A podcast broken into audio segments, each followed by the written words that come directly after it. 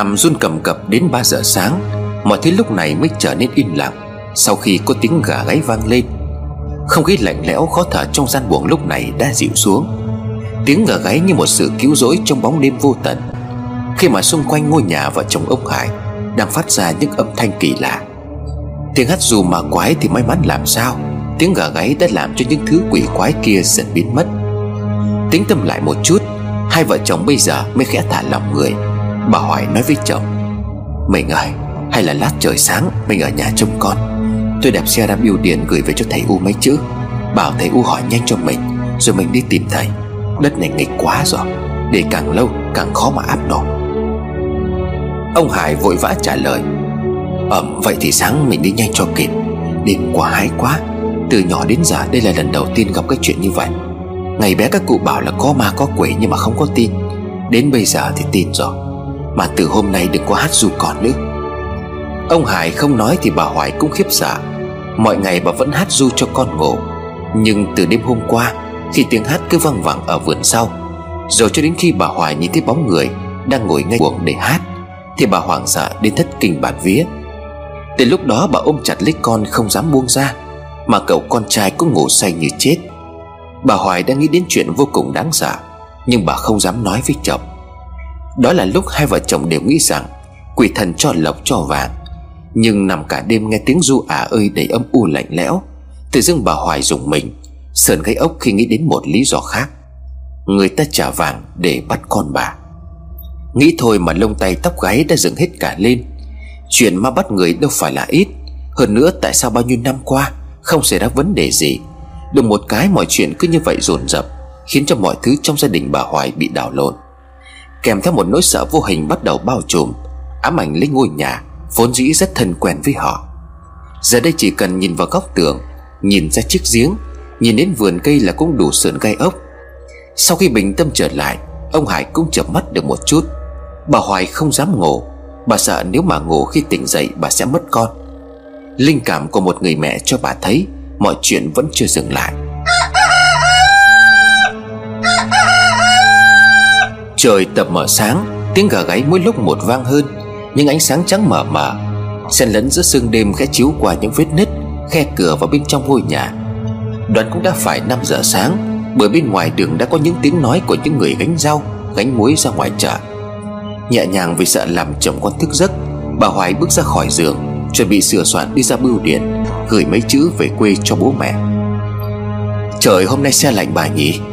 Đúng rồi bà. Mà sao hôm nay bán mấy hào vậy?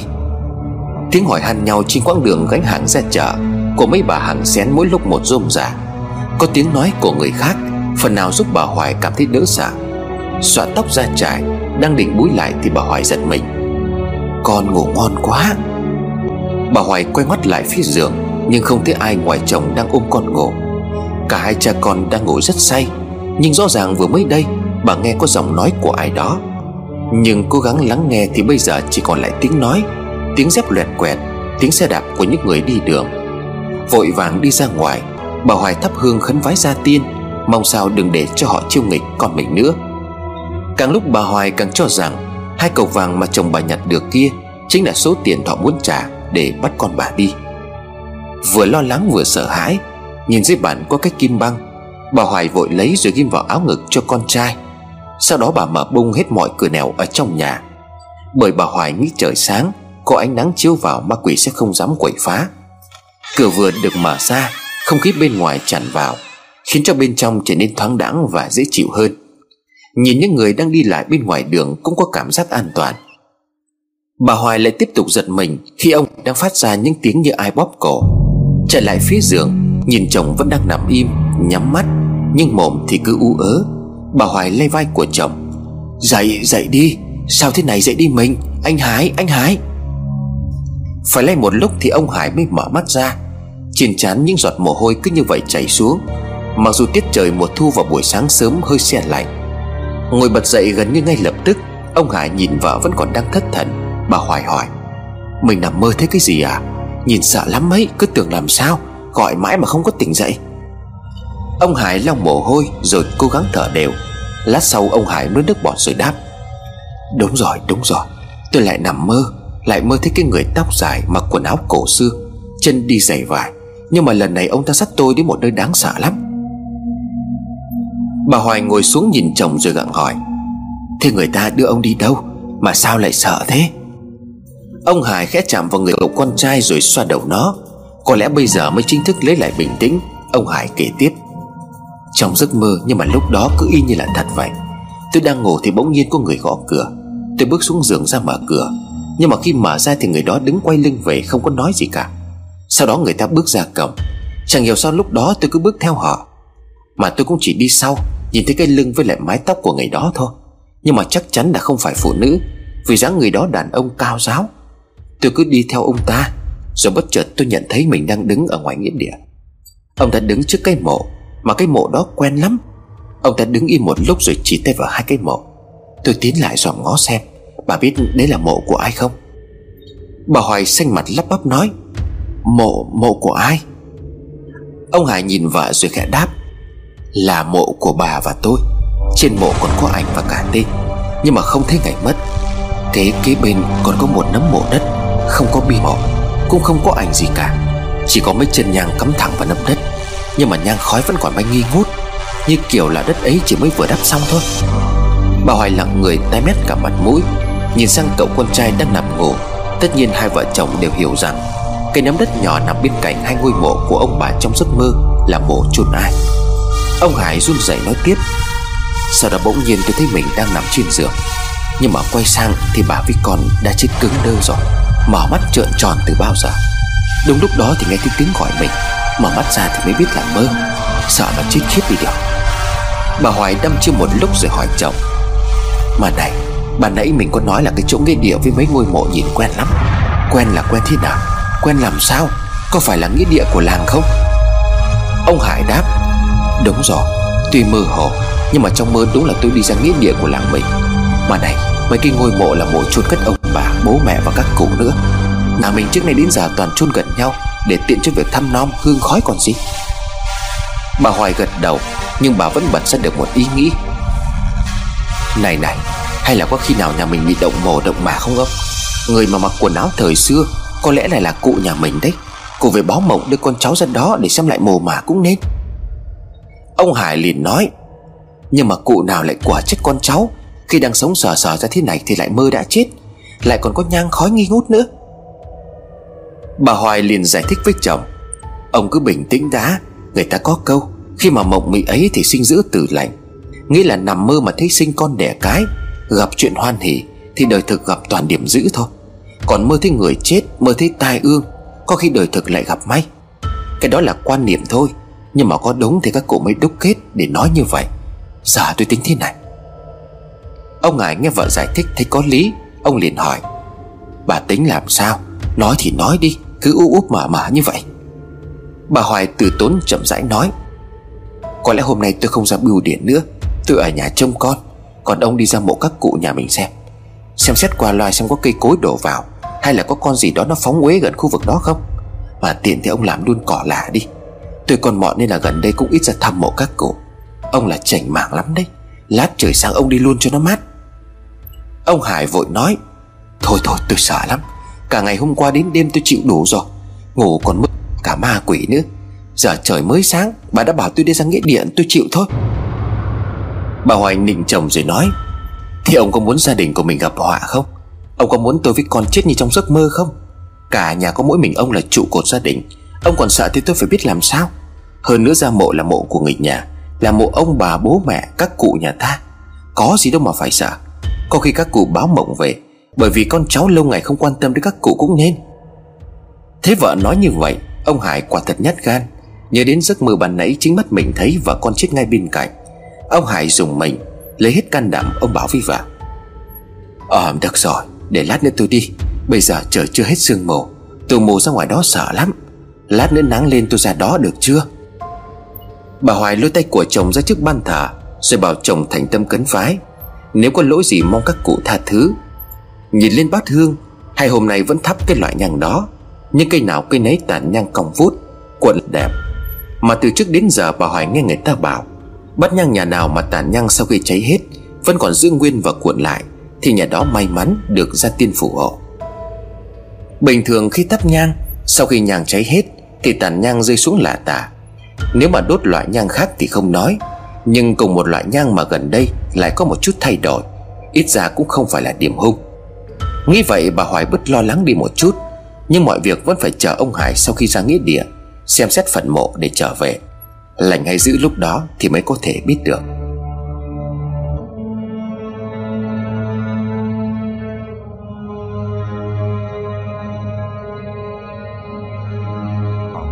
Trời đã sáng hẳn, Ông Hải dù không muốn nhưng cũng phải tất bật chuẩn bị đồ để ra nghĩa địa.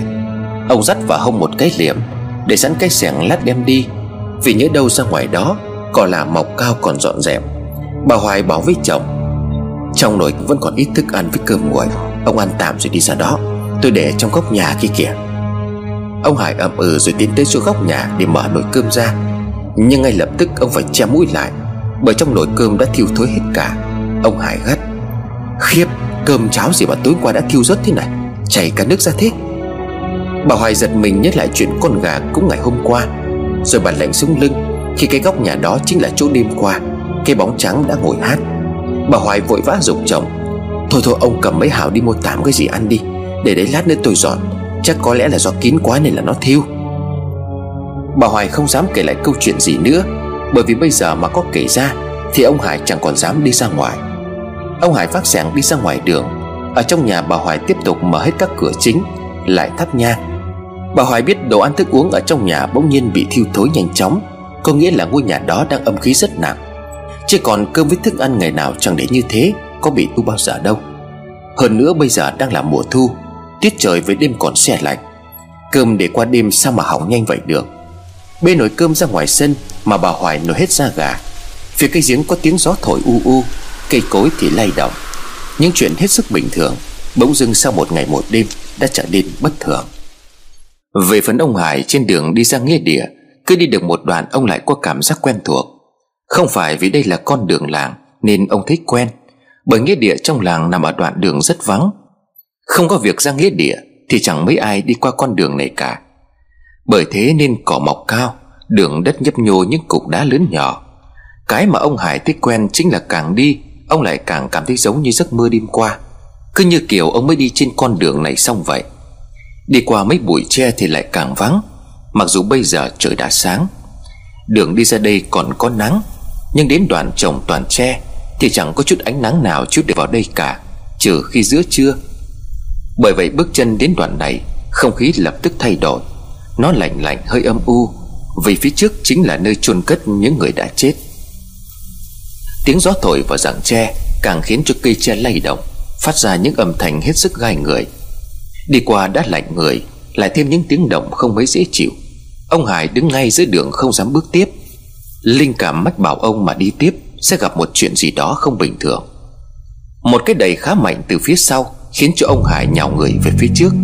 Nhưng rõ ràng trên con đường này Làm gì có ai. Lại tiếp tục, Có người đang đứng sau và đẩy. Những cây tre càng lúc càng phát ra âm thanh liên tục, dồn dập hơn. Nếu bây giờ quay lại nhìn thấy thứ gì đó không phải là người cũng chết mà không thấy gì lại càng chết hơn. Dù không dám quay lại nhìn, Nhưng bằng cảm nhận của các giác quan, Bằng linh tính ông Hải chắc chắn một điều, Đằng sau ông đang có người đứng. Chân tay run rẩy, Cơ thể cũng đã nhún ra. Ông Hải nhắm mắt nhắm mũi bước qua đoạn đường toàn tre quanh hai bên đường. Vừa đi ông vừa hy vọng Sẽ không phải đụng trúng cái gì đó đáng sợ. Bước nhanh qua quãng đường âm u lạnh lẽo, Ông Hải cũng ra đến nghĩa địa. Nơi này đồng không Nên cỏ mọc càng nhiều cũng may mắn vì vậy Mà ông Hải thấy những con bò đang ăn cỏ ở mấy ngôi mộ. Cách đó một đoạn là một người đội nón, Tay cầm cành cây đang ngồi trên một ngôi mộ. Nhìn thì đoán được ngay đó là người chăn bò, Nhưng chăn bò mà lại dám ngồi hẳn lên mộ người chết. Có chút bực mình muốn nhắc nhở, Nhưng dù sao đó cũng không phải ngôi mộ nhà mình, Nên ông Hải tặng lưỡi bỏ qua. Mặt khác, Sự xuất hiện của người chăn bò phần nào giúp ông Hải bớt sợ, Bởi ít ra tại nghĩa địa cô quạnh này Ông Hải không chỉ có một mình. Tìm đường đến mấy ngôi mộ của gia đình, Ông Hải có chút giật mình, Bởi trên năm ngôi mộ của gia đình ông Đều có những nhang khói đang bốc cháy nghỉ ngút. Nhìn xung quanh một vòng, Ông Hải cảm thấy run người, Bởi nhang chưa cháy hết, Có nghĩa là mới có người ra đây để thắp nhang. Nhưng người đó là ai? Khi mà làng này chỉ có mỗi mình ông Là chăm lo mộ các cụ cũng như bố mẹ. Mấy người chị ai cũng đi lấy chồng xa, Nhiều khi cúng vãi lễ nạp còn chẳng về. Vì đường quá xa xôi. Mà có về thì cũng phải ghé qua nhà ông Hải trước để báo tin. Không thể nào là mấy người chị của ông được. Chưa biết thế nào, Nhìn về phía người chăn bò, Ông Hải bước lại gần khẽ hỏi. Chào khoan bác Khoan bác cho em hỏi mấy câu có được không ạ? À? Người đội nón kia có phần cũng đứng tuổi, Ông ta khua tay cách cây rồi nói. Vâng anh cứ hỏi đi. Ông Hải chỉ tay về phía năm ngôi mộ nhà mình rồi nói tiếp. Dạ quan bác chăn bò ở đây chắc cũng từ sớm. Quan bác cho hỏi là mấy ngôi mộ kia, Sớm nay có ai ra thăm thắp hương nhang khói không ạ? À?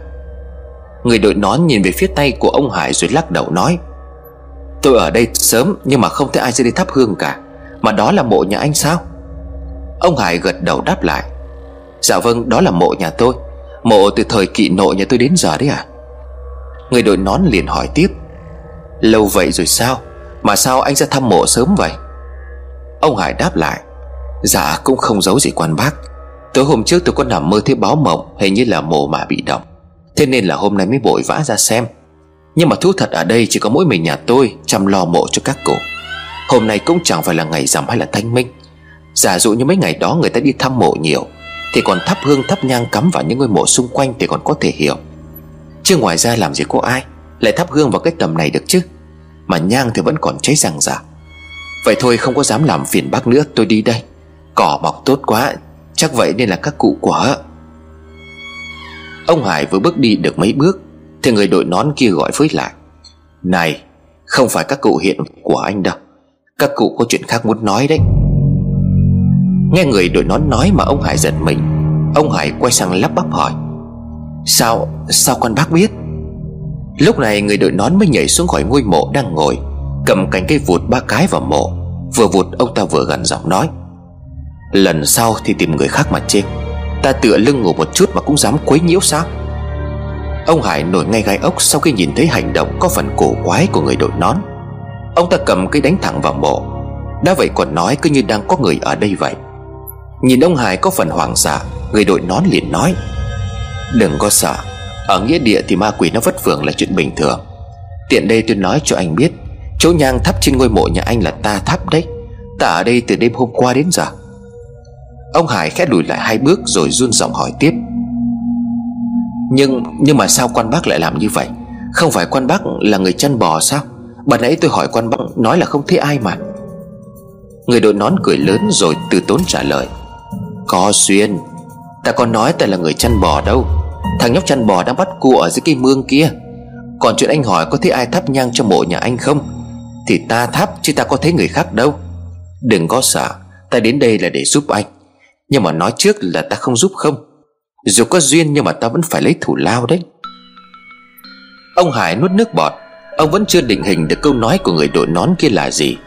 Tiến lại gần ông Hải, Người đội nón nói thì thầm vào tay của ông. Chia cho ta một nửa số vàng tìm được. Ông Hải dựng hết cả tóc gáy. Khi mà ông chưa nói gì liên quan đến vàng, Vậy mà người đàn ông này đã biết hết. Nhớ lời của vợ dặn Nếu gặp người thầy giỏi thì phải đưa về nhà ngay. Ông Hải quỳ xuống lại người đàn ông đội nón trước mặt của mình.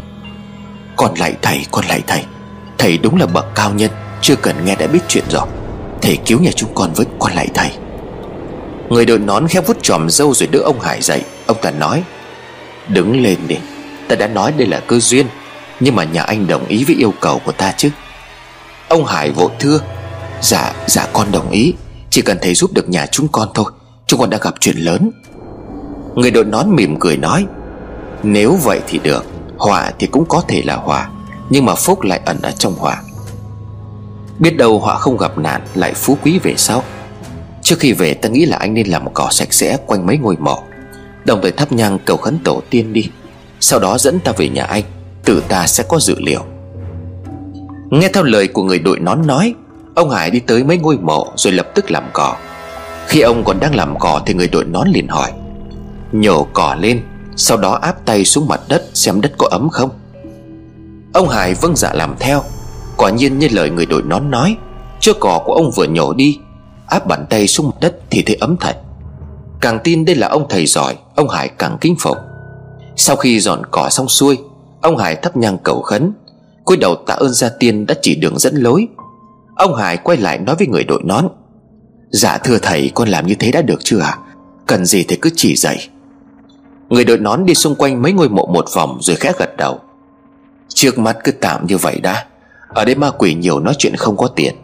Giờ anh hãy dẫn ta về nhà, Để ta xem ở đó có những thứ gì. Ông Hải kính cẩn mời thầy rồi dẫn đường. Trên đường đi, ông cảm thấy mình thật may mắn. Bao nhiêu nỗi sợ mà vợ chồng ông đang phải chịu đựng Sắp được thầy giải tỏa. Hơn nữa khi mà nghe thầy muốn trả công, Bằng một nửa số vàng ông tìm được, Thì ông Hải càng tin thầy hơn. Tính ông Hải xưa nay phóng khoáng, Dù nhà nghèo, Nhưng ông không phải là kẻ ăn rẻ hạ tiền Ngay như khi vừa mới nhặt được vàng, Bà Hoài lo sợ không dám nghĩ đến việc tiêu, Thì ông Hải đã tính bán đi để làm nhà, Mua sắm đồ đạc. Vậy nên cho dù thầy đòi phân nửa số vàng, Ông Hải cũng không lấy làm kỳ kèo Với ông lúc này có vàng mà được sử dụng, Đã là tốt lắm rồi. Về đến nhà Thấy cổng nhà khóa trái ở bên trong Ông Hải liền gọi lớn. Mình tôi về rồi đây Mở cổng cho tôi nào. Từ bên trong nhà Bà Hoài hé cửa chính rồi nhìn ra bên ngoài. Thấy chồng đang đứng trước cổng Phía sau là một người lạ mặt Đội nón trùm kín cả đầu Ăn mặc có phần lôi thôi. Bà Hoài hơi nghi ngại Đi ra chưa kịp nói gì Thì ông Hải đã thủ thị nói. Mở cổng nhanh lên Đây là thầy, thầy giỏi đấy Mở cổng nhanh đi tôi còn mời thầy vào trong nhà. Bà Hoài nghe chồng nói là thầy, Nhưng nhìn bộ dạng với cách ăn mặc như thế này, Bà không tin cho lắm. Sợ chồng bị lừa, bà Hoài khẽ lẩm bẩm nói, Có thật là thầy không đây? Khi bà Hoài còn đang mở cổng, Thì người đội nón đứng bên ngoài nhìn vào trong nhà, Rồi mỉm cười nói, Không nên để đồ của quỷ thần ở dưới gầm giường. Cậu bé con hai ngày hôm nay, Có người chơi cổng nên cũng không quấy khóc nhiều, có phải không? Bà Hoài nghe xong lạnh sống lưng, Dùng hết cả mình, Chân tay luống cuống Bà đánh rơi cả chùm chìa khóa cách keng xuống nền gạch. Bà vội vã nhặt lên rồi ấp ống nói Dạ dạ thầy thầy tha lỗi cho con. Con người trần mắt thịt, con không thấy núi Thái Sơn. Thầy thầy tha thứ cho con. Mở cổng ra, Bà Hoài cúi đầu kính cẩn. Dạ con mời thầy vào trong nhà. Ông Hải bước qua vợ nguyết một cái. Cẩn thận cây mồm đấy, Khóa cổng vào đi. Bà Hoài cúi mặt không dám nói gì, Mời thầy vào bên trong nhà. Ông Hải rót nước cho thầy rồi nói, Thầy thông cảm cho, Nhà con không uống chè, chỉ có nước trắng thôi à Người đội nón đưa tay đỡ lấy cả nước, Rồi khẽ uống một ngụm. Uống xong, ông ta nhìn vào căn nước một hồi, Bởi thứ nước ông ta đang uống hoàn toàn khác với nước bình thường. Nó có điều gì đó kỳ lạ, Giống như chính mảnh đất này vậy. Chưa ngồi vội xuống, Người đội nón bước vào bên trong gian buồng. Thấy cậu bé nhà ông Hải đang nằm, Hai tay nghịch ngợm đồ chơi. Bất ngờ ông ta dùng tay Ấn xuống bên trái thân người của cậu bé, Rồi gỡ nón ra quạt cho cậu bé mấy cái. Ngay lập tức, cậu bé òa khóc vòi mẹ Bà Hoài chạy lại nhưng không dám đến gần. Cứ để thằng bé khóc một lúc như vậy, Lát sau ông ta mới nói, Giờ anh chị có thể bế con ra được rồi. Lát nữa vặt lá bưởi ở bên ngoài vườn, Đun lên tắm cho nó. Hai ngày nay nó cười suốt phải không? Tuy không có ý xấu, Nhưng mà nếu để lâu sẽ gặp họa. Bà Hoài lúc này mới thấy những lời thầy nói là đúng. Con bà bà biết, Thường ngày nó rất hay quấy khóc, Vòi mẹ. Bỗng dưng từ ngày hôm qua cứ ngoan ngoãn, Đặt xuống là ngủ, Mà tỉnh dậy cũng vui vẻ nằm chơi, Ngồi chơi không khóc lấy một tiếng. Nay thầy mách nước cho bà Bà Hoài mới vỡ lẽ ra con mình có người âm chơi cổng. Thế nên thằng bé mới đột nhiên thay đổi tính nết. Không dám đặt con xuống giường, Bà Hoài bế con đi lại trong gian buồng nhỏ, Để bên ngoài chồng bà ngồi nói chuyện với thầy. Sau khi xem xét cậu bé xong Ông thầy mới đi ra gian ngoài Và bắt đầu ngồi xuống. Khác với vẻ ăn mặc lôi thôi, Gương mặt của người đàn ông đang ngồi trước mặt ông Hải Lại toát ra vẻ khí chất. Đôi mắt sáng long lanh, Mặc dù mái tóc đã điểm bạc. Khe vút tròm dâu Ông thầy uống tiếp ngụm nước rồi nói, Nước nhà anh rất ngọt, Nước từ trong lòng núi rất mát, Chắc chỗ lấy nước này cũng phải lạnh lắm. Ông Hải nghe chỉ biết gật đầu và im lặng, Thầy nói tiếp Thắp ba nén nhang cho gia tiên, Rồi ngồi xuống đây tôi bảo. Ông Hải lập tức đứng dậy làm theo lời thầy. Xong rồi ông tiếp tục ngồi xuống lắng nghe. Thầy liền nói, Tôi họ lã, Anh chị cứ gọi tôi là thầy lã là được rồi. Không biết nói ra nhà anh chị có tin hay không, Nhưng mà tôi cũng được báo mộng nên mới đến đây. Là một thầy địa lý nên là tôi thường đi tìm những mảnh đất tốt. Những nơi mà có mộ kết, mộ phát, Tất nhiên thường nếu đất đó chưa có chủ Thì tôi sẽ mua lại. Còn nếu mà có chủ rồi Thì tôi sẽ thỏa thuận để làm công. Nhà anh may mắn đến thời thứ năm lại có mộ phát, Mà mộ này không phải là mộ phát thường. Tại sao tôi lại nói như vậy? Bởi vì mộ phát tất nhiên là giúp gia chủ, Con cháu ăn nên làm ra Có được tài lộc. Còn nhà anh mộ này phát quá đại, Không cẩn thận còn đem họa đến cho dòng họ, Gia tộc. Bởi mảnh đất này có quỷ ngự, Vong linh không siêu thoát rất nhiều. Ngày đến nguồn nước ở nơi này cũng trở nên lạnh băng, Vì âm khí tích tụ quá nhiều. Chỉ có điều là bao năm qua vì quỷ ngự không xuất hiện Nên ác linh cũng ngủ yên. Nay mộ phát đem đến tài lộc, Mà ở đời tài lộc đến bất chợt Chưa hẳn đã là điều tốt đẹp. Những lời thầy nói như sấm động ngang tai, Từng câu từng chữ của thầy nói Khiến cho vợ chồng ông Hải nổi hết da gà. Cứ như thể chính thầy đã ở mảnh đất này lâu năm vậy. Vừa mới đặt chân vào trong nhà chưa đầy một nén nhang, Thầy đã có thể đọc vanh vách được mọi thứ.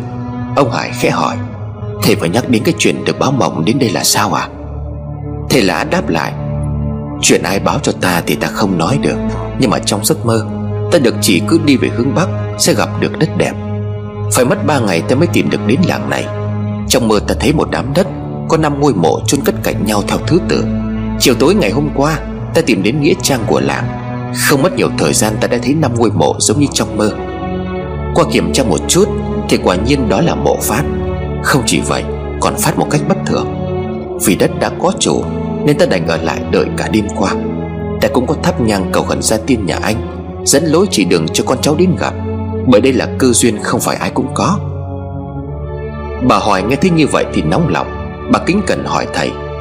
Dạ thưa thầy, Con cũng có nghe về mộ phát, Nhưng mà sao ở đây mộ phát lại vừa đem lại tài lộc, Lại vừa đem lại tai ương thế à Thầy lã gật đầu vuốt tròm dâu Ông trả lời. Nào ôi mộ đó có điều bất thường.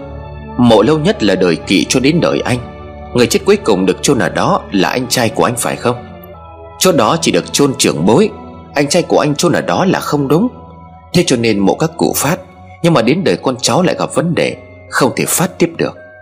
Không những bị ngăn cản, Mà còn tạo ra chứng khí. Khiến cho phong thủy của mảnh đất nhà anh đang sống Bị thay đổi. Chứng khí tích tụ quá, Khiến cho ma quỷ nó hiện linh. Ông Hải ngứa người ra liền nói Dạ thầy có nhớ nhầm không ạ? À? Gia đình con ngoài mấy người chị gái ra, Thì còn có con và anh trai. Anh trai còn mất sớm thì anh ấy là trưởng. Thì con không biết gì về phong thủy địa lý, Nhưng mà dòng tộc nhà con trước nay Đều có truyền đời nhau lời sấm là Trưởng bối mà chết Thì đều phải chôn ở đất đó. Khi bố con mất còn dặn con, chôn ông ở đó nhưng mà con thì không có được. Thầy lã mỉm cười rồi nói, đó chính là sự nhầm lẫn tai hại. Bởi ông cụ thân sinh ra anh quên mất rằng anh trai của anh không phải là con trai cả. Trong ngôi nhà này trên bàn thờ kia Còn có một sinh linh nhỏ bé khác. Người đó chính là con trai của ngôi nhà này Nhưng mà chưa kịp sinh ra Thì đã bị chết rồi. Vừa nói thầy lão vừa nhìn lên phía ban thờ Khiến cho bà Hoài lẫn ông Hải phải dùng mình. Bà Hoài tiến lại hỏi chồng Mình, mình có bao giờ nghe thấy bố mẹ nhắc đến cái chuyện này chưa? Ông Hải im lặng một hồi lâu suy nghĩ Nhưng đột nhiên trong lúc này Ông lại nhớ như in cái hồi còn nhỏ. Quả đúng như lời thầy đã nói, Ngày nhỏ đôi khi ông có nghe bố mẹ nói về câu chuyện sảy thai gì đó. Nhưng thực sự ông không quan tâm. Lúc này khi thầy lã phán, trí nhớ của ông có hiện rõ một một Như có người bày sẵn ra trước mắt. Chắp tay lại thầy, Ông Hải cầu khẩn. Lại thầy thầy quả thực là cao siêu. Nhà con mong thầy giúp đỡ. Thầy lã cười lớn rồi nói, Đừng có sợ, chỉ cần giữ đúng thỏa thuận với ta là được. Ta có mặt ở đây cũng là cơ duyên với gia đình. Cái điều ta sẽ giúp hết sức có thể. Mà nói cho nhà anh biết, Mộ kỵ của anh đang phát mạnh lắm. Mộ hơn trăm năm, Cậu cũng không phải là người thường. Nghe anh nói về lời sấm của gia tộc, Ta cũng hiểu tại sao nhà anh là có được đất tốt. Bởi tổ tiên nhà anh sớm đã phát hiện ra được nơi này. Chỉ có điều là đến đời bố của anh lại quên mất cái điều quan trọng. May mắn các cụ hiện linh báo mộng, Gần đây anh có mơ thấy gì không? Lúc này ông Hải mới nghiệm ra, Ông nói Dạ thưa thầy, đêm qua con có mơ thấy một người đàn ông. Mặc quần áo cổ xưa, Tóc dài Chân đi giày vải dẫn con ra nghĩa địa. Thầy lão vút dâu hài lòng rồi nói, Đúng vậy, Đó chính là kỵ của anh. Mảnh đất này không bình thường, Ta cần ở lại đây ba ngày để xem xét. Nếu nhà anh mà tin Thì đừng thắc mắc điều gì cả. Nghe theo ta Ta đảm bảo đời đời nhà anh sau này tiêu không hết của. Chỉ cần đừng thấy lợi mà mở mắt là được rồi. Ngay ngày hôm đó, Thầy lão bắt đầu đi dạo quanh mọi ngóc ngách của ngôi nhà. Từ vườn cây vách núi, Chỉ riêng cây hầm là thầy lã chưa vào. Bà Hoài nghe lời thầy dặn, Vội vã ra vườn hái lá bưởi đun lên lấy nước tắm cho con. Nước đun lên có màu xanh nhạt, Chẳng hiểu sao tắm cho cậu bé xong Thì cả chậu nước chuyển sang màu đen. Từ lúc tắm xong, Con trai của bà Hoài da rẻ trở nên hồng hào hơn hẳn. Thầy lã liền nói, Vong ở đây không có ý ác, Tuy nhiên thì dương âm cách biệt. Bây giờ chưa có, Nhưng mà sau này tiếp tục nhiều sẽ có. Cậu bé hai hôm nay chơi cùng âm hồn người chết, Cho nên là dương khí suy yếu, Không có khóc, không quấy. Lúc nào cũng buồn ngủ và mệt mỏi. Nhưng mà bây giờ thì ổn rồi, Sẽ không sao cả. Nhà anh chị đừng có lo, Trừ cái hầm kia ra thì đất bên ngoài này không có xấu. Ta đang đi tìm thêm một số vết tích Để có thể khẳng định xem điều ta dự đoán là có đúng hay không. Ông Hải vội vàng nói Còn mạo muội hỏi thầy là thầy đang đoán được gì không à Thầy lã chắp tay ở đằng sau Đi vòng quanh cái giếng, Ông khẽ nói. Nhiều khả năng là đất nhà anh có thần giữ của. Lúc mà từ nghĩa địa đến nhà anh ta có quan sát, Cách đây khoảng 300 mét, Có một cây thị rất là lâu năm, Không dưới 130 tuổi. Mảnh đất này lại nằm dựa lưng vào một quả đồi, Có giếng nước. Hơn nữa lại giếng nước là có vàng. Cái hầm kia nếu như mà bên trong có một bia đá màu đen, Thì đích thị nơi đấy có thần giữ của. Bởi vì mảnh đất chôn tổ tiên nhà anh, Ngoài nghĩa địa kết hợp với những điều mà ta đã thấy Tạo ra một kết giới để che giấu của cái nơi này. Ông Hải suy nghĩ rồi trả lời thầy. Dạ không giấu gì thầy, Cái hầm đó con cũng ra vào rất là nhiều lần từ khi còn nhỏ. Nhưng mà trong đó không hề có cái bia đá nào đâu cả. Trong đó rất là lạnh, Trời mùa hè đi vào giữa hầm là thấy mát lạnh lắm rồi. Còn cái thị mà con với thầy đi ngang qua, Thì đúng thật là từ thời ông nội của con Cây thị đã ở đó từ rất lâu rồi. Dân làng còn đặt bát hương ở trong gốc thị. Vào mùa quả chín thì nhiều lắm, Nhưng mà chỉ để dụng thôi chứ không ai dám hái cả. Bà Hoài cũng đứng cạnh không hớt, Bà liền nói, Nhưng mà thầy ơi, Con nghe thấy bảo là cô bị yểm bởi thần dữ của, Làm sao mà lấy được ạ? À? Ông Hải quay ra gắt với vợ, Cái con người này hay thật đấy, Cứ cầm đèn chạy trước xe lửa. Thầy nói như vậy Thì chắc chắn là thầy biết cách để lấy, Chứ không làm sao thầy dám đòi một nửa số vàng tìm thấy. Nói xong biết là mình lỡ lời, Ông Hải vội vã xin lỗi. Dạ thôi chết, con giải mồm Mong thầy bỏ qua cho Tại con bực mình với con vợ con quá. Bà Hoài nghe thấy chồng nói, Thầy muốn lấy một phần hai số vàng thì xứng người, Nhưng không dám ý kiến. Thầy lã mỉm cười rồi đáp lại, Chị nhà có vẻ cũng có chút am hiểu về mấy chuyện này đấy, Nhưng mà mới biết một mà chưa có biết mười. Không có sao cả, Vì làm cho nhà anh nên là ta sẽ nói hết. Có như vậy thì anh chị mới biết đường biết lối, Sau này còn có chú ý. Đi vào trong nhà tôi sẽ nói cho mà nghe. Thầy lá bước vào trong nhà trước. Ở sân sau bà Hoài hít vai của chồng nói nhỏ. Này, sao ông lại hứa cho thầy nhiều vậy? Một nửa số vàng lấy được. Riêng hai cục kia đã là nhiều lắm rồi đấy. Một nửa biết là bao nhiêu cho nó vừa. Ông đúng là Không có hỏi ý kiến của tôi mà đã dám hứa rồi. Ông Hải lừa mặt của vợ nói, Đúng là cái loại đàn bà đã không qua được cái ngọn cỏ. Tính toán chi ly so đo từng tí một. Tôi nói cho nhà bà biết, Tìm được thầy như thế này, Chính xác là các cụ nhà ta dẫn đường chỉ lối đấy. Mà nếu như người ta có ý xấu, Thì chẳng lẽ cụ nhà mình lại còn đưa người ta về đây Để hại con cháu sao? Chưa hết, Thầy đã đòi một nửa số vàng Là sau khi thầy lấy được vàng. Thử hỏi nếu mà thầy không có lấy được Thì vàng đâu ra mà đòi? Vàng mắt à? Đêm qua chưa có đủ sợ đến chết khiếp hay sao Mà còn tham như thế? Tham như là mõ vậy. Một nửa chứ mà thầy có đòi tám phần tôi cũng đồng ý. Lộc là lộc của quỷ thần. Chính cái mồm bà còn sợ không có dám tiêu. Bây giờ có người đến giúp rồi hay còn tham nữa. Đàn bà suy cho cùng thì cũng vẫn chỉ là đàn bà mà thôi. Thấy chồng gắt lên như vậy, Bà Hoài không dám cãi lại. Nhưng trong thâm tâm của bà vẫn cảm thấy hơi khó chịu, Vì ông thầy đòi chia một nửa số vàng. Thầy lã ngồi bên trong nhà khẽ lắc đầu. Ông Hải đi vào kính gần nói Dạ thầy có gì cứ chỉ bảo, Chúng con xin nghe. Thầy lã gật đầu, Đợi hai vợ chồng ngồi xuống thì mới bắt đầu nói, Chị nhà nói đúng Nhưng của cải bị yểm bùa chú là khó lấy. Chứ đừng nói đến là yểm bằng thần giữ của. Nói có một chút về thần giữ của, Ngày xưa khi mà nước ta bị người Tàu đô hộ, Những thầy địa lý bên Tàu sang đây rất nhiều. Những vùng đất linh thiêng, Những nơi có long mạch, Hầu như đều bị chúng ra tay chấn yểm. Khi còn ở đây thì bọn chúng sử dụng để chiếm lấy của cải, Linh khí của chúng ta. Nhưng khi bị đánh đuổi đi, Thì chúng lại yểm những nơi có linh khí Để dân ta đời đời về sau bị kìm hãm. Không ít những của cải vàng bạc, châu báu được chôn trong lòng đất là của bọn chúng, Không kịp mang đi, Hoặc là chúng bị giết nên không ai biết đến. Tuy nhiên mặc dù chúng không đem đi được, Nhưng chúng sẽ tìm cách để không ai có thể lấy được. Hoặc nếu là có lấy được Thì cũng bị vật chết. Cách ác độc nhất để chất điểm của cải Chính là tạo ra thần dữ của. Nói nôm na là người trông coi của cải, Không cho ai động đến. Hai vợ chồng bà Hoài ngồi nghe như nuốt từng chữ. Những điều thầy lã nói đã khiến cho họ mở mang được đầu óc, Thầy lã liền nói tiếp. Của được chôn ở dưới đất. Nhưng mà cho dù có biết đào lên, Cũng không bao giờ thấy được. Bởi thần dữ của đã giấu đi, Nếu mà cố tình mạo phạm Sẽ bị lời nguyền ám cho đến chết. Những tên thầy bùa thì địa lý người Tàu Sẽ bắt một cô gái còn trinh, Nhốt lại cho một cây hầm trước toàn vàng bạc. Chúng không bao giờ cho cô ta ăn, Mà chỉ cho uống nước. Tiếp đó chúng dùng thuật bùa chú của mình, Ấn lời nguyền lên cô gái đó Sau khi cô ta đã chết. Khi ấy thì linh hồn cô ta sẽ trở thành ma, Thành quỷ chỉ ở đúng một nơi để giữ số vàng bạc châu báu đó. Người bình thường không bao giờ nhìn thấy vàng bạc bị yểm, Nhưng mà luôn luôn có những người hợp mệnh, Những người có duyên với thần giữ của, Thì sẽ được nhìn thấy vàng bạc của cải của thần. Tuy nhiên thì nhìn thấy cũng không có lấy được, Có khi đã còn mang họa đấy. Nghe đến đây, bà Hoài sợ hãi hỏi thầy Lã. Vậy vậy thầy ơi, Chúng con được cho vàng liệu có sao không ạ? À? Thầy Lã nhấp một ngụm nước rồi nói tiếp. Cứ bình tĩnh nghe ta nói hết đã. Quay lại vấn đề tại sao thần giữ của đáng sợ như vậy Mà ta lại nói với anh chị là sẽ lấy được của. Bởi vì mảnh đất mà kỵ nội của anh đặt huyệt mộ Chính là đất linh có liên kết với thần giữ của nơi đây. Để ta nói cho anh chị biết, Kỵ của anh không phải là một người bình thường. Ta đoán không nhầm thì cụ rất am hiểu về địa lý và phong thủy. Khẳng định là cụ cũng biết mảnh đất này Có chứa của cải bị chấn niệm, Nhưng mà bản thân của cụ không có lấy được. Nhưng mà thần giữ của cũng có những giao ước riêng. Chẳng hạn như đời con đời cháu của kẻ chấn yểm Sẽ lấy được của cải mà tổ tiên để lại. Hoặc là hết thời hạn thần phải giữ cho kẻ chấn yểm Có thể là 100 năm, 200 năm. Tuy nhiên theo mức độ cao tay ấn của kẻ yểm bùa Mà thời gian này sẽ lâu hơn. Bây giờ thì có lẽ anh chị đã hiểu Vì sao trong dòng họ của anh chị là có lời sấm Hễ trường bối chết mà là đàn ông Thì phải chôn ở cái mảnh đất đó.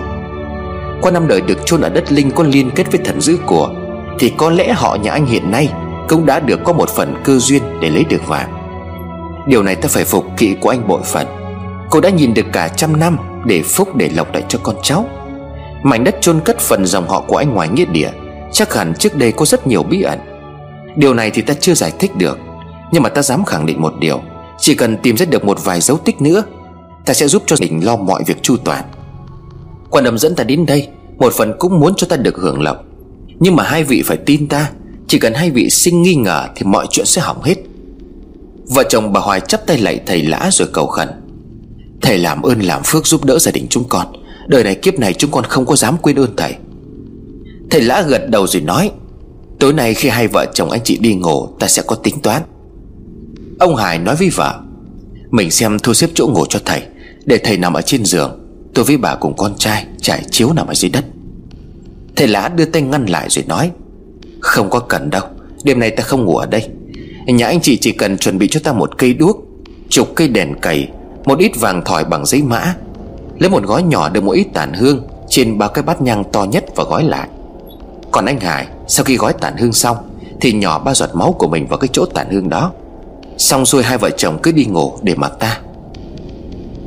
Còn ở chỗ Hoài lắp bắp liền hỏi thầy Dạ thầy không ngủ thì thầy đi đâu à? Nhà chúng con ngủ ở đất cũng được mà thầy. Thầy lão vuốt tròm dâu rồi mỉm cười nói, Ta đi vào bên trong hầm. Nếu mà tìm được thứ đó Thì mọi sự sẽ thành công. Mà ta dám chắc là nó còn ở trong đó. Chỉ cần làm theo những lời ta dặn là được rồi. Sau khi ăn xong bữa cơm tối, Thầy lã thu ghém đồ đạc đã được chuẩn bị.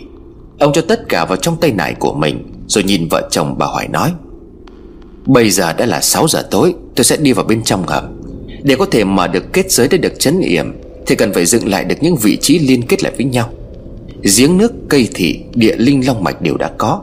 Chỉ còn duy nhất một thứ Cũng bởi cái thứ này nhiều khả năng bị chôn vùi Bị phủ kín Hoặc là có thể bị thứ gì đó đè lên Kìm hãm Cho nên là ta cần phải đi tìm. Chắc chắn là nó nằm trong cái hầm sâu trong cái lòng núi này. Nhưng mà nghe ta dặn Ở trong hầm ta bấm đột Thì có rất nhiều oan hồn đã chết. Nếu như phá bỏ kết giới Nghĩ cho những hồn ma đó sẽ lộng hành hơn. Hai vợ chồng nhà anh có thể đi ngủ, Nhưng mà đúng 3 giờ sáng phải mang gạo muối, Tiền vàng ra giải khắp xung quanh nhà, Để tránh ác linh nhập vào trẻ con. Cuốn cái lá bùa này nhét vào trong túi áo ngực của nó, Đặc biệt là nghe thấy tiếng ai gọi Cũng không được thưa. Hai vợ chồng bà Hoài tập trung lắng nghe, Ông Hải liền hỏi Dạ thầy đi như vậy có nguy hiểm lắm không ạ? À? Thầy lã khẽ đáp, Anh cứ yên tâm đi, Việc gì phải nhắm làm được thì ta mới làm. Tất nhiên là có những cái chuyện như thế này, Chỉ cần sai một ly Thì sẽ khó mà cứu vãn nổi. Như ta đã nói từ trước, Ta cần nhà anh chị phải tin tưởng ta. Nhất mực làm theo lời của ta dặn, Không có được chậm trễ. Bà Hoài liền nói Dạ 3 giờ sáng giải gạo, Muối, tiền vàng xung quanh nhà. Nghe thấy ai gọi cũng không được trả lời, Chỉ vậy thôi hả thầy?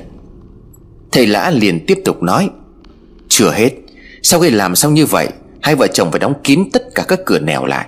Thắp hương bàn thờ tổ tiên Nhớ không được để nhang bị tắt. Còn chuyện quan trọng nhất đây, Đến 6 giờ sáng, Anh cầm một cục vàng đem thả lại xuống giếng. Còn chị cầm một cục vàng mở cánh cửa chính đắp ra bên đường. Nhớ nhiệm vụ của hai người phải đúng như vậy. Chồng đem vàng thả xuống giếng, Vợ đem vàng tung ra ngoài đường. Đừng có bao giờ đảo lộn kẻo mang họa sát thân. Dứt lời, thầy lã đứng dậy. Ông đốt đuốc từ từ tiến về phía miệng hầm đang hút gió, Tạo ra những âm thanh hèo hút. Miệng hầm tối om Sâu thăm thẳm như muốn nuốt chửng bất cứ thứ gì đang đến gần. Vợ chồng ông Hải nhìn theo ánh đuốc của thầy lã cầm trên tay, Dần dần biến mất trong bóng tối.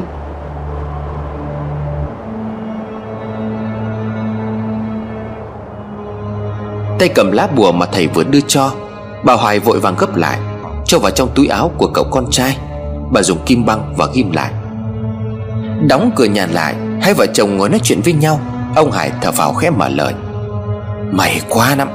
Gặp đúng thầy giỏi nếu không thì gặp họa đến nơi rồi. Mà sao ông thầy này cái gì ông cũng biết vậy? Bà Hoài tuy sợ, Nhưng chính vì thầy đòi công quá cao, Cho nên bà vẫn chưa toàn tâm toàn ý. Nhất là việc ban nãy, Thầy bảo rắc muối giải tiền vàng thì còn được. Sao lại còn bắt đem cục vàng ném đi? Bà Hoài nghi ngại hỏi chồng. Mà này, Mình định làm theo lời thầy dặn ném hai cục vàng của chúng ta tìm được đi thật à? Ông Hải ngạc nhiên rồi nói. Chỉ sao nữa, Thầy dặn như vậy rồi thì cứ như vậy mà làm. Còn hỏi cái gì nữa? Bà Hoài nhắm mắt liền nói, Nhưng mà tôi cứ thấy nó sao sao ấy. Từ đâu mà ông thầy lại đến? Sao giờ bắt chúng ta đem vàng ném đi? Ở thì bảo là ném một cục xuống giếng, Có khi còn mò lại được. Chứ ném ra ngoài đường thì làm gì con? Có khi nào ông ấy bảo chúng ta ném đi, Rồi có người của ông ấy tới nhặt không? Tôi tôi là tôi nghi lắm. Cả cái cục vàng to như cục đá như vậy mà bảo ném đi. Ông Hải bỗng dưng nghe lời vợ nói như vậy cũng có lý. Tuy đúng là thầy lã từ khi gặp ông, Hay là cái gì cũng chuẩn. Nhưng từ xưa đến nay, Có ông nào tự xưng thầy bói mà không biết xem tướng, xem số, Không biết phán gì đâu. Thấy chồng băn khoăn, bà Hoài tiếp tục nói. Hay là ông có kể chuyện gì nhà mình cho ông thầy nghe không? Chứ riêng việc mà tôi thấy ném vàng đi Là tôi thấy không có được rồi. Tại sao lại phải ném đi chứ? Cái cục vàng này cả đời tôi với ông Có mơ cũng chẳng làm ra được. Thà bảo mình không dám tiêu, Nhưng mà ai lại ném ra ngoài đường cho người khác nhặt chứ? Ông Hải vội vã xua tay. Không, tôi thể là tôi không có nói gì cả.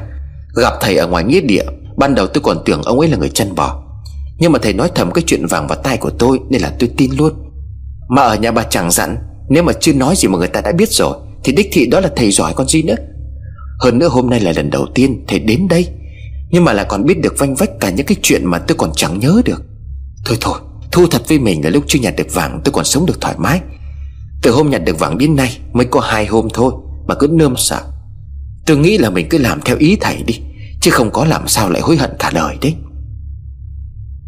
Bà Hoài nửa tin nửa ngờ, Bà thì thầm vào tay của chồng rồi nói, Vậy bây giờ cứ như thế này đi, Nếu như mà đêm nay tôi với ông làm đúng như lời thầy dặn, Mà có những điều kỳ lạ xảy ra thật, Thì tôi đồng ý ném vàng đi, Còn không thì thôi.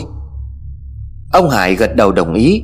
Lúc này đã gần 7 giờ tối, Bên ngoài lúc này cũng đã dần im ắng Nhà nhà bắt đầu tắt đèn để chuẩn bị đi ngủ. Riêng ông bà Hải Hoài tuy vẫn nằm trong màn, Nhưng không thể nào có thể chụp mắt. Họ sợ lỡ như ngủ quên mất mà hỏng việc. Cậu con trai khóc lóc không chịu ngủ, Thế còn quấy quá ông Hải liền bảo vợ, Kìa, mình hát du cho con ngủ đi chứ. Ngày nào cũng phải được du thì nó mới ngủ. Hôm nay không có hát sao nó ngủ được? Bà Hoài quay sang nói với chồng. Ông điên à Hôm qua còn chưa có thấy sợ sao? Tôi là tôi không có hát nữa đâu. Để xoa bụng rồi dỗ dành nó ngủ vậy. Cả ngày nó thức lát nữa là nó ngủ ấy mà. Giờ mà hát xong tí nữa có người hát lại cho nghe. Thì ông mà có đi ra ngoài giải muối giải chiếu được chắc. Ông Hải nghe thấy vậy vội giật mình.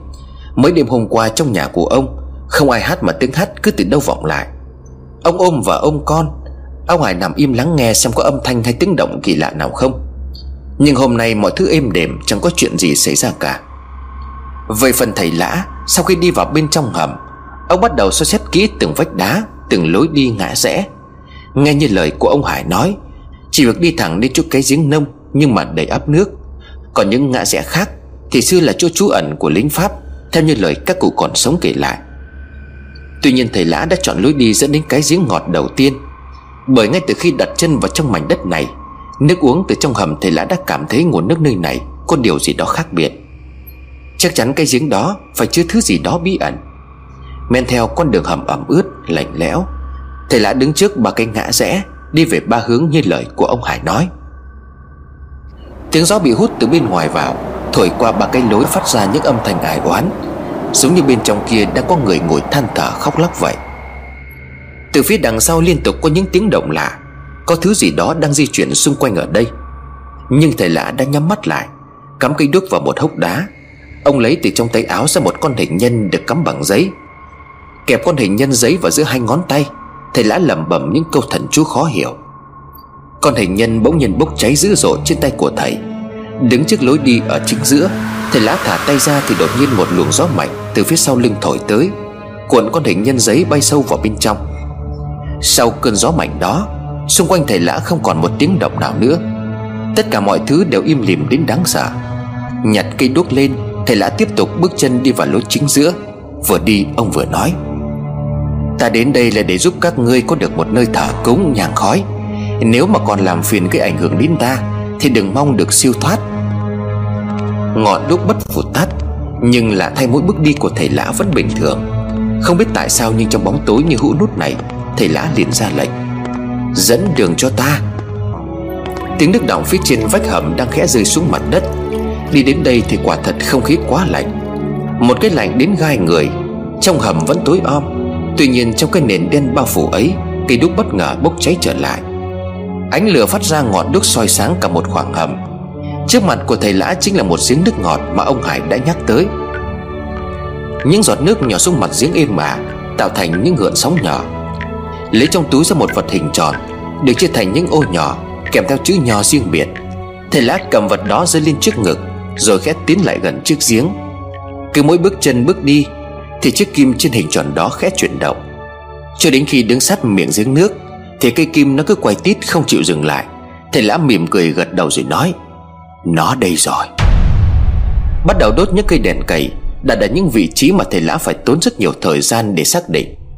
Xung quanh miệng giếng nước ngọt, Thầy lá cũng căng những sợi dây đỏ hình tròn.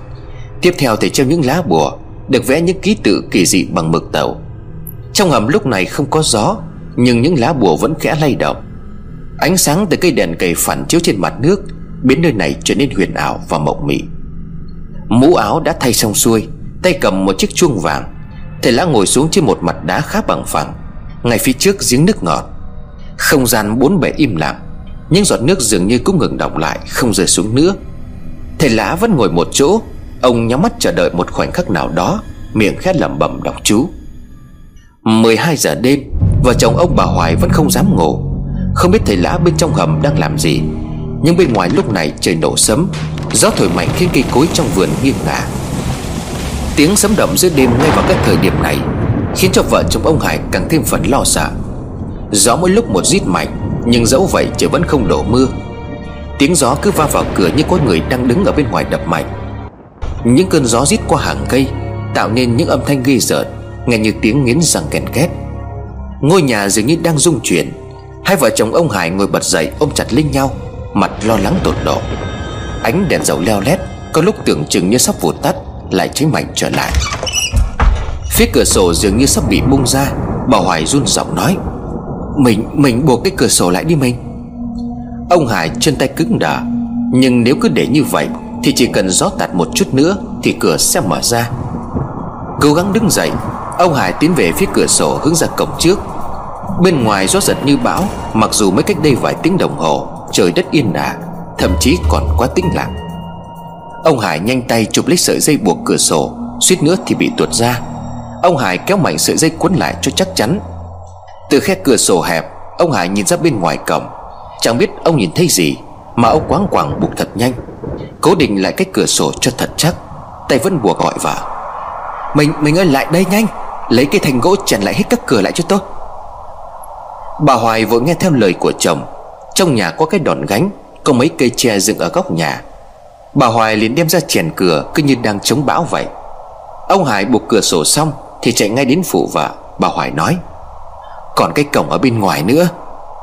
Ông Hải gắt lên, Đừng đừng có nhìn ra ngoài. Nhưng bà Hoài đã nhòm qua khe cửa về đằng trước. Ôi giời ơi, cái gì thế này ông? Giọng của bà Hoài lắp bắp như đang bị đứt hơi. Hai tay của bà sợ quá buông thòng xuống. Chèn ngang được cái đòn gánh trước ngưỡng cửa, Hai vợ chồng vội vã đi vào trong gian buồng. Chẳng ai bảo ai nhìn nhau, Mặt cắt không còn một giọt máu. Ông Hải liền nói, Đã bảo là đừng có nhìn ra bên ngoài rồi mà. Bà Hoài trợn tròn mắt, Gương mặt thất sắc vẫn chưa khỏi bàng hoàng. Ôi giời ơi, Ngoài kia nó là cái thứ gì vậy hả mình? Nhà ta sắp chết cả rồi. Ông Hải cũng sợ lắm. Thứ mà ông và vợ ông vừa nhìn thấy bên ngoài cổng. Trước đây ông chỉ nghe các cụ già kể. Những câu chuyện đó ông Hải khi ấy chỉ coi là để dọa trẻ con. Nhưng hôm nay thì ông được nhìn thấy tận mắt. Lúc ông ra đóng cửa sổ, Từ bên trong ông nhìn ra bên ngoài cổng. Những cái bóng người đủ loại hình thù kỳ quái. Đang đứng trước cửa nhà ông và đi qua lại. Có những cái bóng lúc ẩn lúc hiện, Cứ bám tay vào trong cổng như muốn đòi vào bên trong, Nhưng không được. Không nhìn rõ mặt của một ai cả, Chỉ biết trong cơn rông, Những cái bóng mà ấy cứ lang thang vật vờ bên ngoài cổng. Bà Hoài nói với chồng, Mình ơi sao ma quỷ ở đâu Mà lại tụ tập trước cổng nhà mình nhiều như vậy? Mà họ có đi không? Ông Hải lắc đầu đáp, Làm sao mà tôi biết được? Không hiểu thầy lá đã làm gì Ở đâu lúc này nữa. Hơn một giờ đêm, Gió vẫn chưa ngừng thổi, Sấm vẫn nổ rền trời. Hai vợ chồng bà Hoài vẫn co so ôm nhau ngồi trên giường trông con. Còn trong hầm, Thầy Lã vẫn đang ngồi trên phiến đá bất động. Bất chợt một cơn gió từ đâu thổi đến, Khiến ngọn lửa từ những cây đèn cầy Khẽ nghiêng theo chiều gió. Thầy Lã ngay lập tức chiếu chiếc chuông vàng đang cầm trên tay. Mấy lá bùa buộc trên những sợi dây đỏ Quay tròn quanh miệng chiếc giếng cũng bắt đầu lay động. Gió càng lúc càng mạnh, Những lá bùa rung lên phần phật. Mặc cho gió thổi như thế, Nhưng đèn cầy vẫn không tắt. Miệng giếng rung chuyển, Những viên đá quanh giếng vẫn nứt ra thành từng mảng lớn nhỏ. Nền đất ở trong hầm cũng rung lên từng cơn. Thầy lạ vẫn nhắm mắt, Miệng vẫn lẩm rẩm đọc chú. Như thể ông không quan tâm đến chuyện gì ở xung quanh. Những viên đá rơi ra xuống nước, Ngay cả phiến đá mà thầy lạ đang ngồi xếp bằng cũng bắt đầu có dấu hiệu nứt theo dư chấn vừa qua. Nhưng ngay sau đó mọi thứ dừng lại, Thầy Lạc cũng toát mồ hôi cho dù nhiệt độ trong hầm đang rất lạnh. Lúc này ông mới mở mắt. Trước mặt ông là một chiếc giếng ngọt Nhưng miệng giếng đã không còn là hình tròn một bát bó nữa. Những viên đá tảng nơi miệng giếng đã vỡ vụn Để lộ ra hình dạng sự thật của chiếc giếng. Thực chất miệng chiếc giếng có hình bát giác, Trên mỗi cạnh đều được khắc những chữ tàu. Mà theo thầy lã, giếng nước này Thực chất là một bát đổ quái với tám quẻ Càn, đài, ly, chấn Tốn khảm, cấn khôn. Trung tâm của giếng nước chắc chắn có đặt bia đá đen Mà thầy lã đang tìm kiếm. Có điều sau nhiều năm Miệng giếng đã bị đất đá che lấp phần nào Nên không ai nhận ra điều ẩn ý ở nơi đây. Bia đá đen kia dường như cũng đã sụp đổ Hoặc là vô tình bị thiên nhiên hay ai đó phá bỏ Khi làm đường hầm này. Nhưng dù lý do là gì đi chăng nữa Nửa số người chết trong hầm này Phần nào nói lên sự đáng sợ của nơi này được chấn yểm. Oan hồn trong hầm là rất nhiều, Có thể những người đã chết Là do đã làm thứ gì đó mạo phạm đến nơi này. Thường thì chỗ này sẽ không có nước, Nhìn những vết nứt nơi miệng giếng không còn nguyên vẹn. Nhiều khả năng trong lúc đảo bới đến đây, Họ đã cho nổ mìn hoặc tác chạm đến mạch nước, Đồng thời cũng kinh động đến dấu tích chấn yểm của thầy bùa. Qua nhiều năm, Nơi này đã trở thành giếng nước ngọt sâu trong lòng núi của gia đình ông Hải. Quan trọng là xác định được đúng địa điểm. Còn bia đá đen kia có còn nguyên vẹn hay không Thì cũng không còn phải là vấn đề. Thầy lã chỉ cần xác định được rằng Cái giếng này chính là dấu tích còn lại. Để liên kết các thứ còn lại với nhau là đúng. Toát mồ hôi đầm đìa, Thầy lã mở gói tàn hương có trộn ba giọt máu của ông Hải ra, Sau đó giải xuống miệng giếng. Ngay lập tức, Nước giếng sôi lên sùng sục Như có thứ gì đó vùng vẫy ở dưới đáy. Một làn khói trắng bốc lên nghi ngút Thầy lã giơ hai tay lên trời, Cười một tràng lớn. Tiếng cười theo gió vang khắp đường hầm tối om lạnh lẽo. Một điều cười sảng khoái trước đầy ẩn ý. Gần 3 giờ sáng, Trời đã ngừng gió, Nhưng tiếng sấm động cũng đã không còn. Không gian bốn bề im lặng đến bất thường. Mới vừa nãy thôi gió còn thổi gào thét Như muốn xé tan những cánh cửa. Những oan hồn ma quỷ còn đang vất vưởng, Lang thang phía trước cổng nhà bà Hoài. Hai vợ chồng bà Hoài vẫn mắt mà trừng trừng. Họ không dám chụp mắt dù chỉ là một phút. Đã sắp đến giờ làm những việc mà thầy đã dặn, Bà Hoài nói với chồng. Mình ơi, gần 3 giờ sáng rồi đấy, Mình đem gạo muối tiền vàng giải quanh nhà đi. Ông Hải cũng biết sắp đến giờ, Nhưng những thứ mà ông nhìn thấy ban nãy Làm cho ông cảm thấy sợ hãi vô cùng. Làm sao mà ông dám ra khỏi nhà vào lúc này? Đừng nói là đi quanh nhà, Bây giờ bước một chân ra ngoài thôi Là ông cũng đái ra quần rồi. Đã vậy bỗng nhiên trời im mặt không gió không sấm. Sự tĩnh lặng đáng ngờ này Còn ghê rợn hơn ban nãy nhiều lần. Không gian đang muốn dọa chết con người Nhưng phải làm sao đây khi thầy lã đã dặn kỹ như vậy? Ông Hải run rẩy nhìn vợ rồi ông đáp Ờ, ờ tôi biết rồi. Để, để tôi qua bên ngoài xem thế nào. Nói xong Ông Hải khẽ tiến từng bước chậm chậm đến phía cửa sổ. Đưa mắt nhòm ra bên ngoài. Không thấy gì ngoài một màu đen ảm đạm Tất cả tối om. Những vệt sáng màu trắng Những hồn ma, vong quỷ Lúc nãy đã biến mất. Bên ngoài yên lặng đến đáng sợ. Ngay cả tiếng côn trùng lúc này cũng không có. Nhìn vợ đang lo sợ ngồi trên giường ôm con Ông Hải quyết định lấy hết can đảm để đi ra ngoài. Đưa những cái thứ đã chuẩn bị cho tôi. Bà Hoài đứng dậy đưa cho chồng một bịch gạo Một bịch muối Cùng với một túi tiền vàng. Khẽ mở cửa chính Ông Hải hai chân run cầm cập bước đi từng bước ra bên ngoài. Ngôi nhà tuy nhỏ, Nhưng sân vườn lại rộng. Giờ này mà đi từ trước ra đằng sau, Đi qua cây hầm, Đi qua vườn cây um tùm, Rồi đi qua cả cây giếng, Đối với ông Hải không khác gì một sự tra tấn về tinh thần. Cũng từng là bộ đội đi rừng, Nằm suối, Hành quân trong đêm. Bao nhiêu bản lĩnh, Sự gan dạ mà ông được tôi luyện trong lính, Đến bây giờ chỉ còn là quá khứ. Hai ngày nay ông đã được trải nghiệm cảm giác sợ hãi Còn hơn cả cái chết. Ông Hải vừa bước ra khỏi cửa là bà Hoài cũng đóng cửa ngay lại. Xung quanh tối đen như mực, Mọi thứ im lìm làm cho ông Hải còn nghe thấy tiếng tim của mình đập lên từng hồi. Cứ ba bước chân, ông lại bốc một nắm gạo, Một nắm muối, Mấy tờ tiền vàng mã rồi tung lên Giải trên đường đi. Tim như đang muốn bị ép nổ tung khỏi lồng ngực, Gai ốc cứ như vậy nổi lên, Cho đến khi ông Hải quay trở lại cánh cửa chính, Cất giọng như có ai đó bóp cổ nghẹt thở. Ông Hải liền gọi vào Mình ơi, mở cửa cho tôi. Bà Hoài ở bên trong nghe thấy giọng của chồng, Nhưng quá sợ hãi, Bà Hoài nhớ nhầm lời của thầy dặn. Dù có ai gọi cũng không được mở cửa. Thế nên chẳng hiểu bà nghĩ gì mà không mở cửa, Mặc cho bà biết chồng mình với bước chân ra khỏi nhà. Trời là bắt đầu chuyển gió nhẹ, Gió không mạnh nhưng đủ khiến cho ông Hải đứng ngoài cảm thấy gai người. Khi ông bắt đầu cảm nhận thấy có điều không ổn, Vẫn gõ cửa ông gọi vào. Mình mở cửa nhanh cho tôi đi nào. Nhưng từ bên trong vẫn không có ai đáp lại. Cánh cửa chốt trong vẫn chưa trừ không hề suy chuyển. Mở cửa ra mở cửa ra nhanh lên. Nỗi sợ khi gió đang thổi mỗi lúc một mạnh hơn Khiến cho ông Hải gào thét. Ông dùng tay đập mạnh vào cánh cửa Nhưng bên trong càng nghe thấy tiếng đập Bà Hoài lại càng co rúm người lại. Ma xui quỷ khiến làm sao? Mà tự nhiên bà Hoài lại bỏ mặc ông chồng tội nghiệp Đang cố gào thét ở bên ngoài cửa chính Lúc này kim đồng hồ đã dịch chuyển có 3 giờ sáng.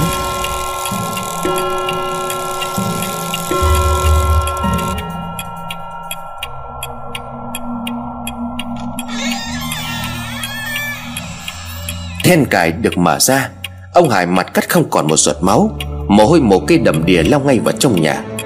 Bà Hoài run lẩy bẩy cài cửa lại. Ông Hải nhìn vợ chỉ muốn đánh ngay cho mấy cái bàn tay Nhưng bà Hoài sợ đến phát khóc.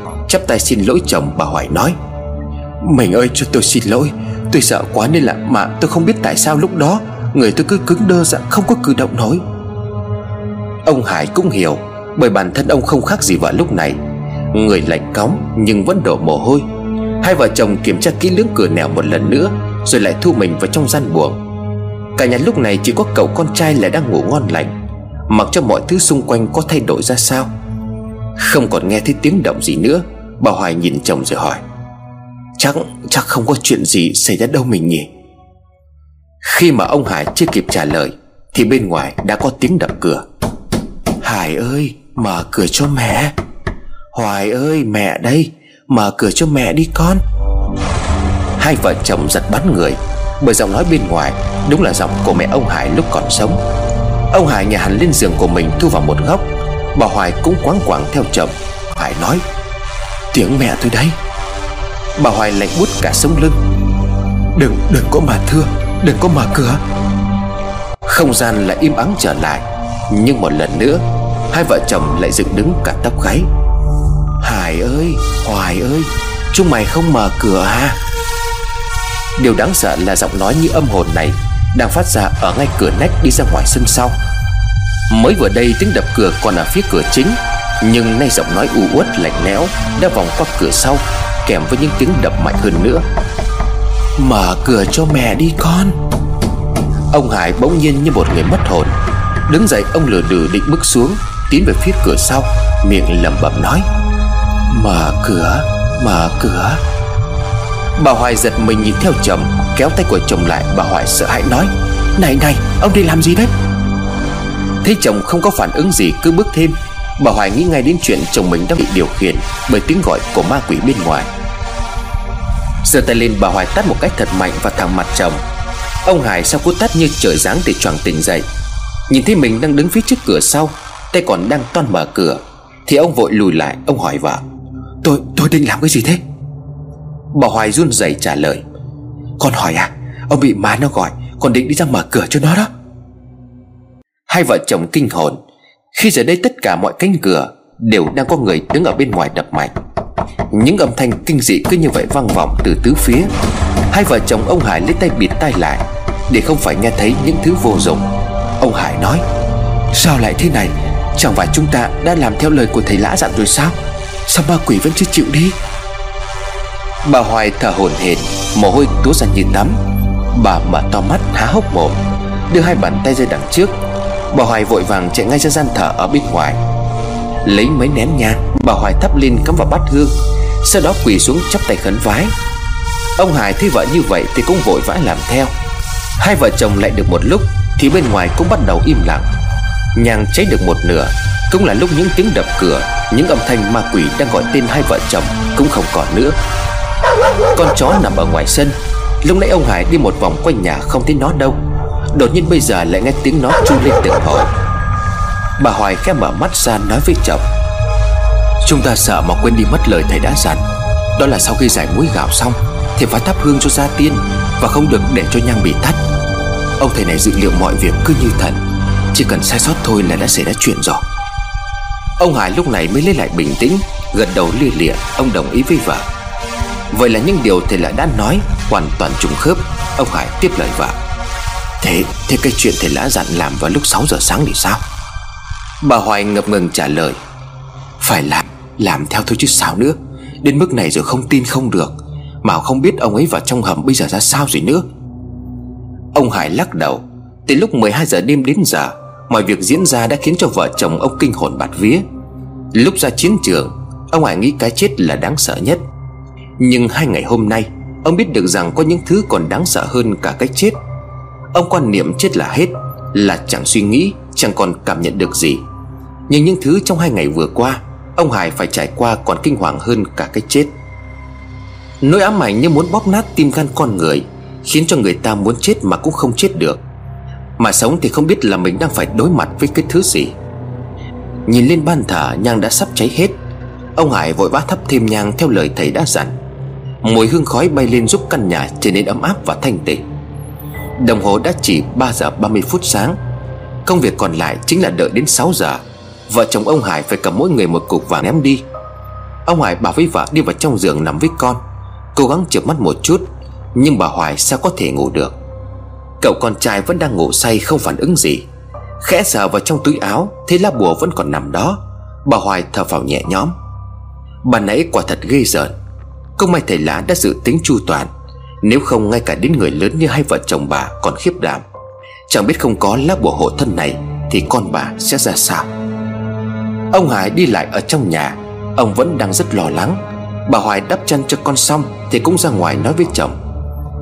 Nãy giờ tôi cứ nghĩ mãi, Sao nhà mình lại nhiều oan hồn ma quỷ thế hả mình? Mà sao hôm nay ma quỷ nó lại dồn hết cả về đây để quấy phá? Ông Hải khẽ đáp.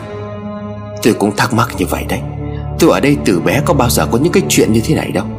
Đến bố mẹ tôi tín như vậy Mà còn chưa bao giờ thấy ông bà kể lại cái chuyện ma quỷ gì ở đây cả. Nhưng mà nghĩ lại những cái lời thầy lại đã nói Thì tôi thấy thế này. Thầy lão có bảo là từ đời kỵ nhà ta Đã biết nơi này có của cải vàng bạc. Nhưng mà vì có thần giữ của Nên là kỵ không có lấy được. Kỵ tìm cách để cho con cái đời sau được hưởng lộc, Nên đã dặn dò con cái chôn kỵ ở mảnh đất nơi nghĩa địa. Cứ thế đời con trai trưởng chết thì lại chôn ở đó. Nhưng mà đến đời anh cả, Anh mất sớm cũng được chôn ở đó. Nhưng mà bố mẹ không biết cái thai mà ông bà bỏ đi lần đầu tiên Mới là con trai cả. Việc chôn người sai dẫn đến mồ mà bị động. Tuy nhiên đến đời của tôi là lấy được của, Nhưng mà ít nhiều thì cũng bị ảnh hưởng bởi sự nhầm lẫn của bố mẹ. Chắc có lẽ là do động mồ động mà Tại cái mảnh đất ngoài nghĩa địa Nên là ma quỷ mới kéo đến đây nhiều như vậy. Mấy cái chuyện này trước đây có cho tiền tôi cũng trả tin, Mà hôm nay ngồi luận lại Tại sao lại đúng như vậy chứ? Mà thôi, nghĩ ngợi làm gì nhiều. Trước mắt thì tôi với mình cứ phải nghe theo thầy. Mình đã thấy chưa? Thầy đòi một nửa số vàng cũng đâu phải là nhiều. Không có thầy chỉ bảo, Hôm nay có khi tôi với bà với con Bị ma quỷ nó bắt đi từ lúc mồm rồi đấy Bà Hoài gật gù đồng ý với những gì mà ông Hải vừa nói. Đúng là trước đây, Chồng bà không tin vào mấy chuyện cúng kiếng ma quỷ và tâm linh. Tuy là con trai duy nhất còn lại trong gia đình, Nhưng chuyện mồ mả ông Hải cũng chẳng mấy quan tâm. Bà Hoài phải dùng mãi thì thi thoảng ông mới ra được ngôi mộ, Làm cỏ cho các cụ. Qua hai hôm thì không những chồng của bà đã tin, Mà còn tin đến khiếp sợ.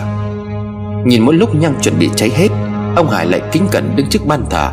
Thắp nhang rồi thành tâm khấn vái Là biết ông Hải đã thay đổi.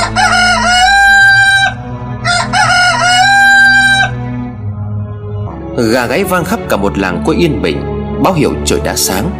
Hai vợ chồng bà Hoài cả đêm không dám ngủ. Chỉ còn mấy phút nữa thôi là đồng hồ đã điểm 6 giờ sáng. Bên ngoài vẫn như mọi ngày Tầm này người đi đường đã xuất hiện. Kẻ đi chợ, người gánh hàng đi bán Kẻ ra đồng Cứ có tiếng người là bà Hoài cảm thấy đỡ sợ. Lấy cái hộp đựng hai cục vàng ra Bà Hoài đưa cho ông Hải một người nói. Ông cầm cái cục này đi ra ngoài giếng Còn tôi cầm cái cục này đáp ra đường. Nhưng mà nghĩ cứ thấy tiếc lắm ông ạ. À. Hay là ông đáp ra đường đi Tôi thả xuống giếng cho đỡ tiếc. Ông Hải liền gắt nhẹ. Đúng là cái loại đàn bà, Đến nước này mà vẫn còn tiếc rẻ. Thì là đã dặn thì nhất định bà phải ném vàng ra đường, Còn tôi thì phải ném xuống giếng. Không thể đổi được đâu. Sắp đến giờ rồi đấy, bà lo làm theo đi. Nhớ là phải ném đi đấy. Bà Hoài lưỡng lự. Nhưng mà ngoài đường người ta đi lại như thế, Lỡ người ta nhặt mất thì sao? Ông Hải liền quát. Thế bây giờ bà có đi ngay không? Nhặt hay không thì tôi không cần biết. Tôi chỉ cần biết là bà phải ném cái cục vàng này ra ngoài đường. Dứt lời, Ông Hải lấy một cục vàng. Ông mở cửa đằng sau đi ra ngoài giếng. Bà Hoài thấy chồng quát cũng vội vàng mở cửa trước bước ra cổng. Đúng 6 giờ, Ông Hải buông tay thả cục vàng dưới cái tủm xuống lòng giếng. Nhưng ở ngoài cổng, Bà Hoài giấu cục vàng ra phía sau lưng. Mắt láo liên nhìn người đi đường Như chưa muốn đáp đi cả một gia tài.